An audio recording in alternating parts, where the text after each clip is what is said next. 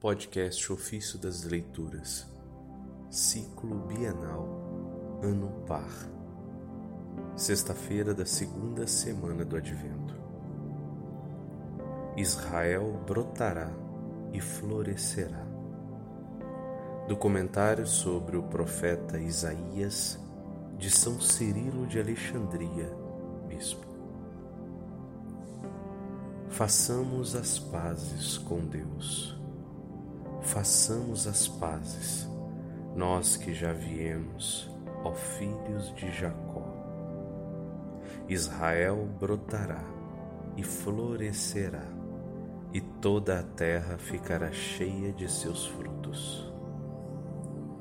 Como se os judeus houvessem renegado o amor e a fé em Cristo, Salvador de todos, como se o amado os houvesse rejeitado e transferido para os gentios seu chamado, e o Cristo, através dos santos apóstolos, à semelhança do pescador, quisesse capturar os homens dos confins da terra, o profeta, o fiel conselheiro, se apresenta a todos os povos e nações, dizendo: Israel voltou atrás, o primogênito revoltou-se, renegou a fé, tornou-se cruel para com o Redentor.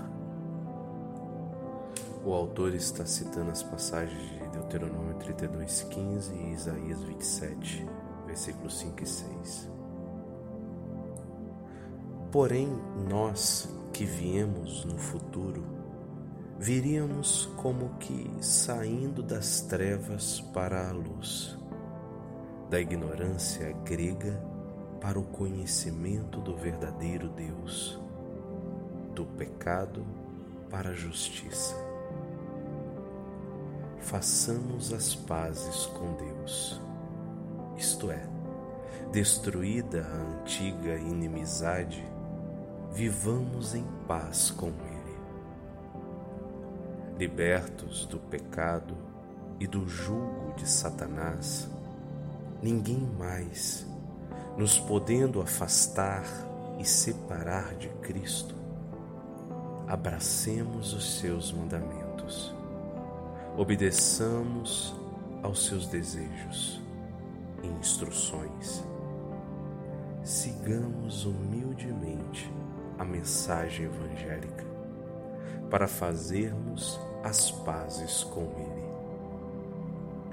É isso também que Paulo diz com sabedoria aos que foram chamados do meio dos gentios.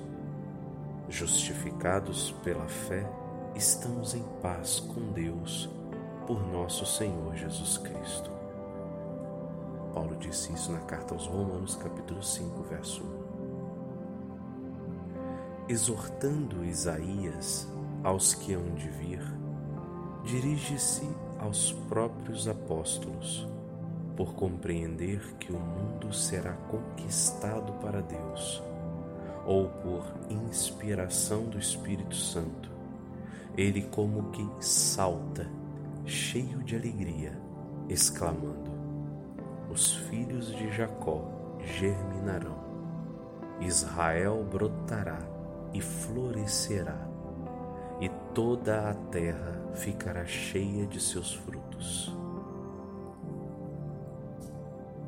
Realmente, os santos discípulos descendem da raça de Jacó, também denominada Israel.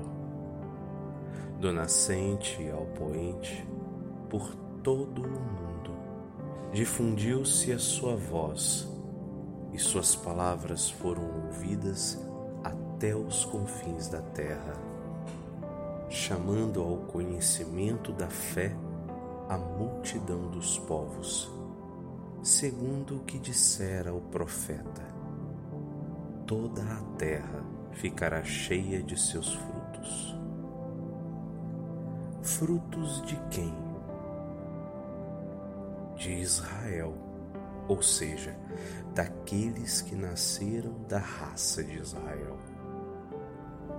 O fruto do trabalho dos apóstolos são os que creem, a quem São Paulo chama coroa e alegria.